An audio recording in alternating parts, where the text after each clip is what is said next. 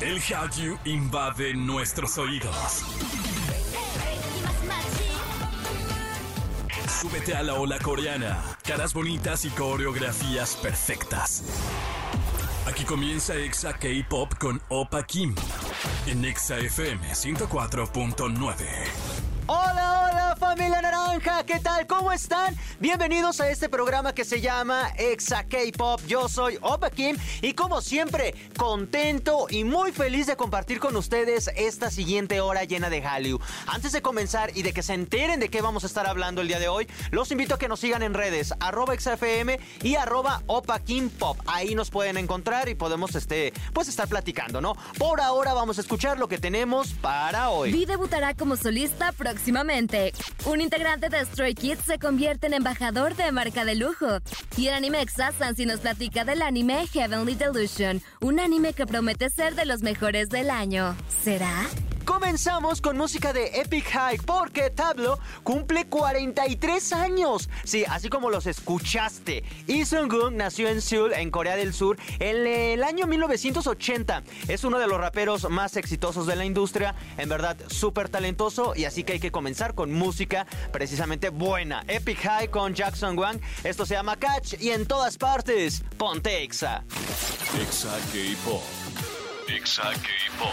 Continuamos con más de Exa K-Pop y a los muchachos de BTS que siguen triunfando y ahora como solistas. La semana pasada fue Jungkook quien acaparó los titulares por el estreno de Seven y ahora V le dice, mi hermano, ahí te voy. Representantes de la industria en Corea declararon que V se está preparando para lanzar un álbum en solitario en el tercer trimestre de este año. Según el informe de Sports Chosun, V ha estado trabajando en este álbum en solitario desde el año pasado.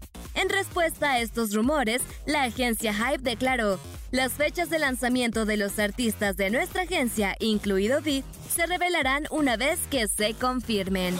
Es decir, no lo negaron, pero eso suena como un sí, la verdad. O sea, sí, si no niegas un hecho, yo, es más probable de que suceda. Y conociendo esta industria, estoy casi seguro que será. Híjole, yo creo que en agosto, a finales de agosto. Por ahora vamos a escuchar esto de BTS, se llama Love Yourself. Y en el K-pop, ponte Exa.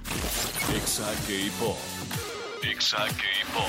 Yo soy Opa Kim y te acompaño en este programa que se llama Exa K-Pop. Y Hyunjin es uno de los idols más queridos de Stray Kids. Además de cantar y bailar increíble, también es uno de los hombres con porte para la moda y esta ocasión fue nombrado embajador global. Esta semana se informó que el idol será la cara mundial para la marca de lujo Versace, siendo el representante de la nueva campaña de moda. Donatella Versace comentó, estoy encantada de que Hyunjin se haya unido a la familia Versace. Me inspiran constantemente las nuevas voces que definen la cultura global y Hyunjin la representa, ya que es un icono de la nueva energía y creatividad Admiro su confianza y su manera libre de expresarse. No hay duda de que es realmente una persona Versace.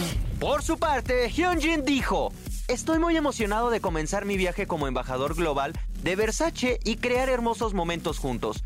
Me siento inspirado y honrado de formar parte del increíble legado de la casa de moda. Donatella creyó en mí por tener una actitud Versace y yo también estoy deseando tener una sinergia artística con Donatella. Obviamente, esto le mega beneficia porque el contrato es millonario, el reconocimiento es internacional y su crédito Infonavit tendrá más puntos. no es cierto, o sea, no es cierto, es una broma, pero sí le, le, beneficia un montón. Por ahora vamos a escuchar Stray Kids, se llama Thunderous y en todas partes, ponte Exa. Exa K-Pop. Exa K-Pop. Estamos de regreso con más de Exa K-Pop. La verdad es que la estamos pasando padrísimo. Gracias a todas las personas que nos escriben, que nos escuchan a través de xfm.com, de la aplicación de XFM y a los que nos escuchan en las diferentes ciudades de México y de Latinoamérica. Los invito a que nos sigan en redes arroba XFM y arroba Opa King Pop. Sin más, vamos a esto. Animexa con Sansilu. Y en otro programa le damos la bienvenida a una princesita del K-pop. Mi princesa favorita, de hecho. Y del anime. Mi waifu Sansi, ¿cómo estás? Muy bien, muchas gracias. Muy mezclada con todo, pero yo siempre sí reinando en todos los mundos. A ver, ¿te gusta el K-pop? Sí. Ah, está. Entonces, mentira no dije. No, no, no, yo por eso dije reinando en todos los mundos. Sí. Oye, hoy vamos a. Voy a hacer la- la- la- el intro muy rápido porque tenemos mucho de qué hablar. hay un anime que está brutal. ¿Cómo se llama? Tengoku Daimakyu o Heavenly Delusion. ¿Y en, y en español cómo sería? ¿Cómo? No hay nombre en español. También, lo estuve, también lo estuve viendo y dije, "Ay, bueno, y si lo quisiera ver en español o qué, más fácil, no hay. Pepe el Curioso. así. Pepe el curioso, no. No, no es cierto, no. Se llama Heavenly Del- Del- De- Delusion. ¿De qué trata? Son dos historias contadas en paralelo, pero con diferencia de tiempo entre ellas. Tenemos a Tokio, una chica que vive en un paraíso lleno de vegetación, custodiado por robots y uno que otro adulto, pero todo esto dentro de un muro. Ajá, Shingeki no Kyojin vibes, ¿ok? Estamos en eso. Estos niños que también están en ese muro, dentro de ese muro, pues son inmunes a cualquier enfermedad y tienen habilidades especiales, pero recién después de tantos años están preguntando qué hay más allá del exterior, del exterior. Y por el otro lado, tenemos la historia de Maru y Kuruko, quienes viven en un Japón súper apocalíptico, acaba de ser destruido hace 15 años y está lleno de peligros como monstruos llamados cazahumanos. Pero aquí también lo importante es la idea de que a quien hay que temerle en ese Japón es a los mismos humanos. Está brutal. Tiene 12 o 13 capítulos. Son 13 capítulos. ¿verdad? Ajá. 13 capítulos se estrenó este año en la temporada de primavera. Waifu, tu, tu opinión de esto. Mira, la sinopsis no dice mucho y eso Sí, es lo que no. pasa y eso es lo que pasa realmente en el anime. ¿Por qué? Porque tenemos en cada capítulo hay más preguntas que respuestas. Terminamos los 13 capítulos y quedamos con aún más preguntas de las que iniciamos. Pero creo que eso es lo interesante de este anime. Si a ti te gusta hacer como pues teorías, creo que es el anime indicado para. Obvio, aquí te lo dejo en. Si te gusta hacer teorías, hazte las teorías, espérate la segunda temporada. O bien, ya ponte a leer el manga y resuelve todas tus dudas. Entonces aquí tienes donde decidir. El manga sí te las resuelve. El manga eh, sí viene siendo muy fiel a la adaptación de anime. Entonces, lo que sea que estés leyendo o si decides leerlo, lo vas a encontrar de igual manera en el anime. De hecho, el anime tiene varias escenas censuradas que están muy fuertes en el manga. Y eso es mucho para decir porque realmente es demasiado intenso y demasiado negro este anime. Tiene escenas muy fuertes, tiene demasiada tensión, tiene hasta incesto. No Tiene- dicho, no dicho como tan literal, pero tiene un incesto muy marcado. Entonces es un anime sí para adultos, Sí, totalmente de porque acuerdo. su, su demografía es un seinen, entonces es como para adultos, porque por las mismas temáticas que utilizan. Podrán ver ilustraciones muy sencillitas, muy bonito, muy ameno todo, pero realmente lo que está pasando atrás es demasiado oscuro. No se sabe qué está sucediendo realmente con las cosas, no se sabe realmente qué es lo que va a pasar con los personajes.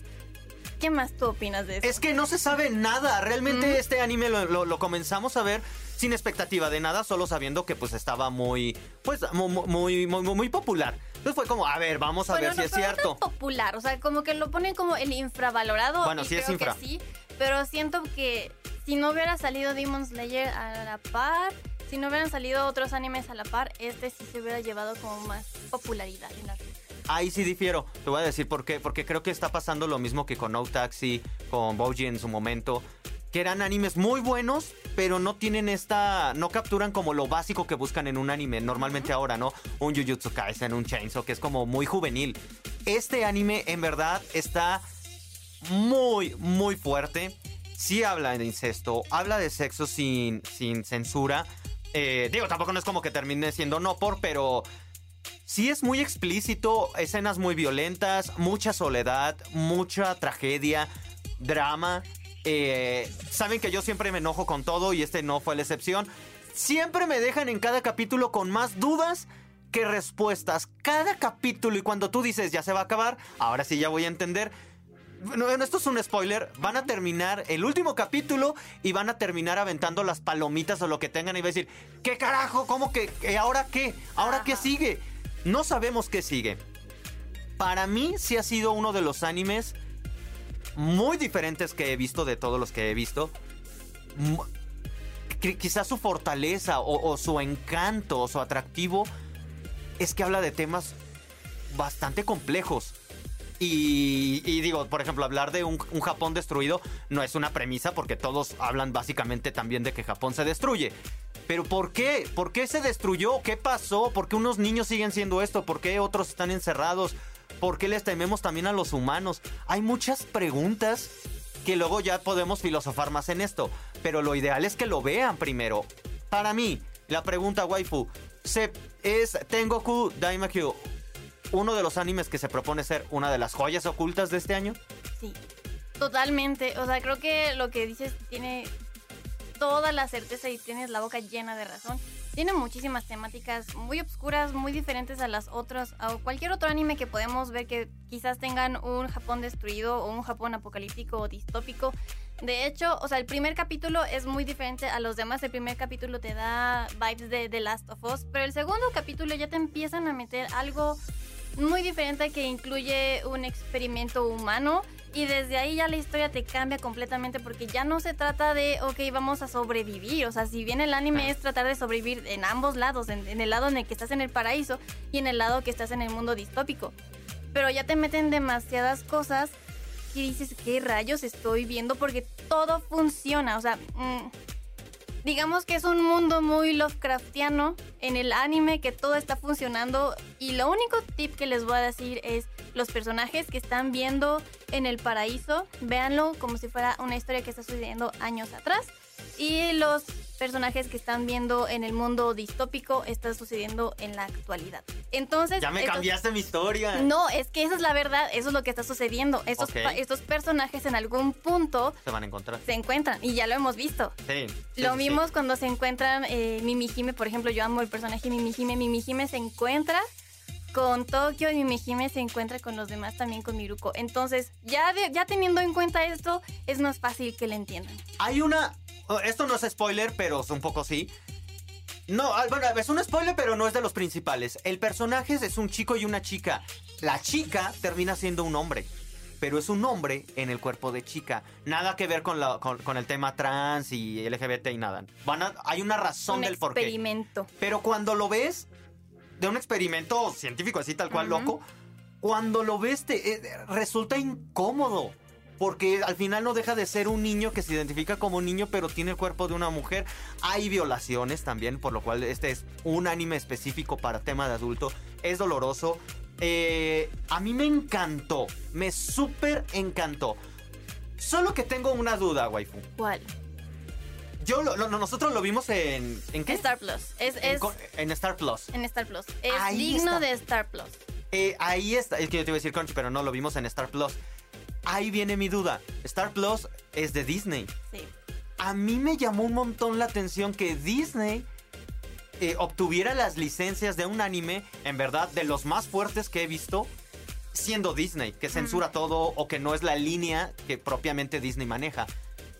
¿No, te pareció como raro, como extraño? Sí, pero creo que es su experimentación en el anime, porque si bien ya tienen ahorita Bleach, tienen también Tokyo Revengers, tienen Sword Art Online, o sea, están teniendo animes que si bien pues sí son populares, agarraron un anime un poco diferente a su temática, pero siento que creo que es Disney queriendo separarse un poco de esa imagen infantil que podrían tener con cualquier otra programación que, que estaría en Disney Plus, no en Star Plus. No en Star Plus. Exacto. Sí. O sea, con eso ya separan la, la marca. Sí, de que no es de... Y es que sí, en verdad de infantil esto no tiene nada. Infantil es nada más los personajes que aparecen, porque sí es descubrimiento sexual, sí es violencia, incluso es como si mezclaras...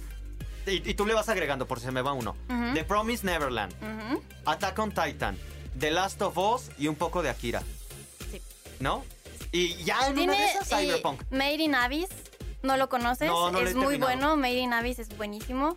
También tiene muchísimo de Made in Abyss. Entonces, creo que es una mezcla, una, mezcla en licuadora que salió bien. Sí, muy, muy bueno. Hay una escena que de mí de las escenas más fuertes que llegué a ver es que hay niños que están teniendo su descubrimiento sexual, pero lo ves niños.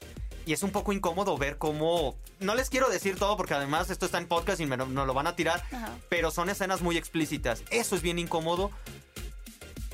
Y eh, al final lo logra, ¿sabes? Como que siento que es parte de la historia, como decir, ay Dios, estamos pues viendo niños. Recordemos que es un Japón sin reglas. Sí. Ahí todo sucede, no importa las edades, no importa el sexo, no importa lo que está sucediendo, nada, porque al final todo el mundo está sobreviviendo.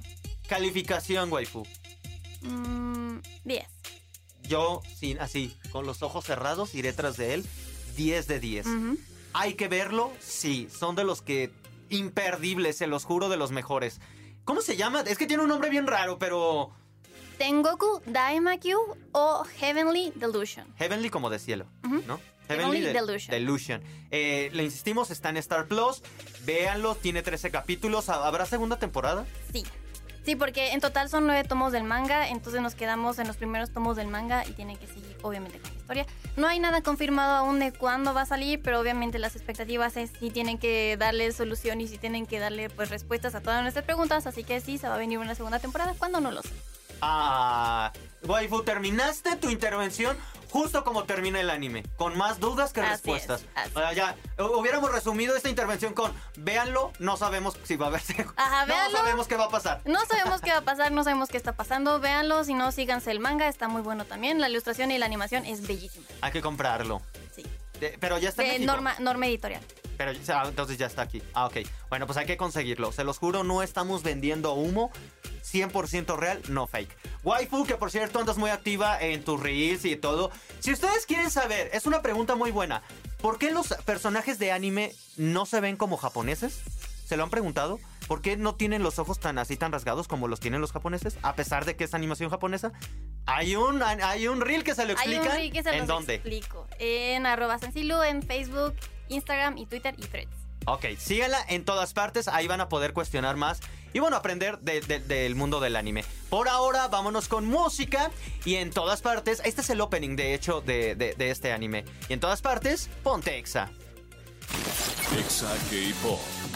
Exa K-Pop. Y es así como llegamos a la parte final de este programa. Muchísimas gracias a todos ustedes por habernos acompañado, por haberlo hecho posible y como siempre no les puedo decir adiós sin antes agradecer a todas las ciudades que se suman a este programa. Al Estado de México, Ciudad de México, Celaya, Piedras Negras, Ciudad Victoria, Irapuato, Acámbaro, Guadalajara, Quito, en Ecuador, República Dominicana y Mérida. Muchísimas gracias en verdad con todo, todo mi corazón. Y yo los invito a que nos, eh, nos acompañen en los siguientes episodios porque si bien no puedo decir qué es, sí les puedo asegurar 100% que se vienen cosas grandes. Eh, yo como rapero que va iniciando, se vienen cosas de todos los tamaños.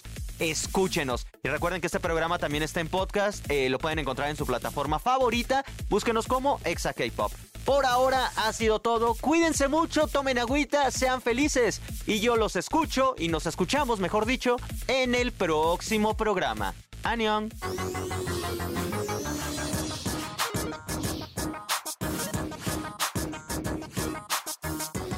Esto fue Exa K-Pop.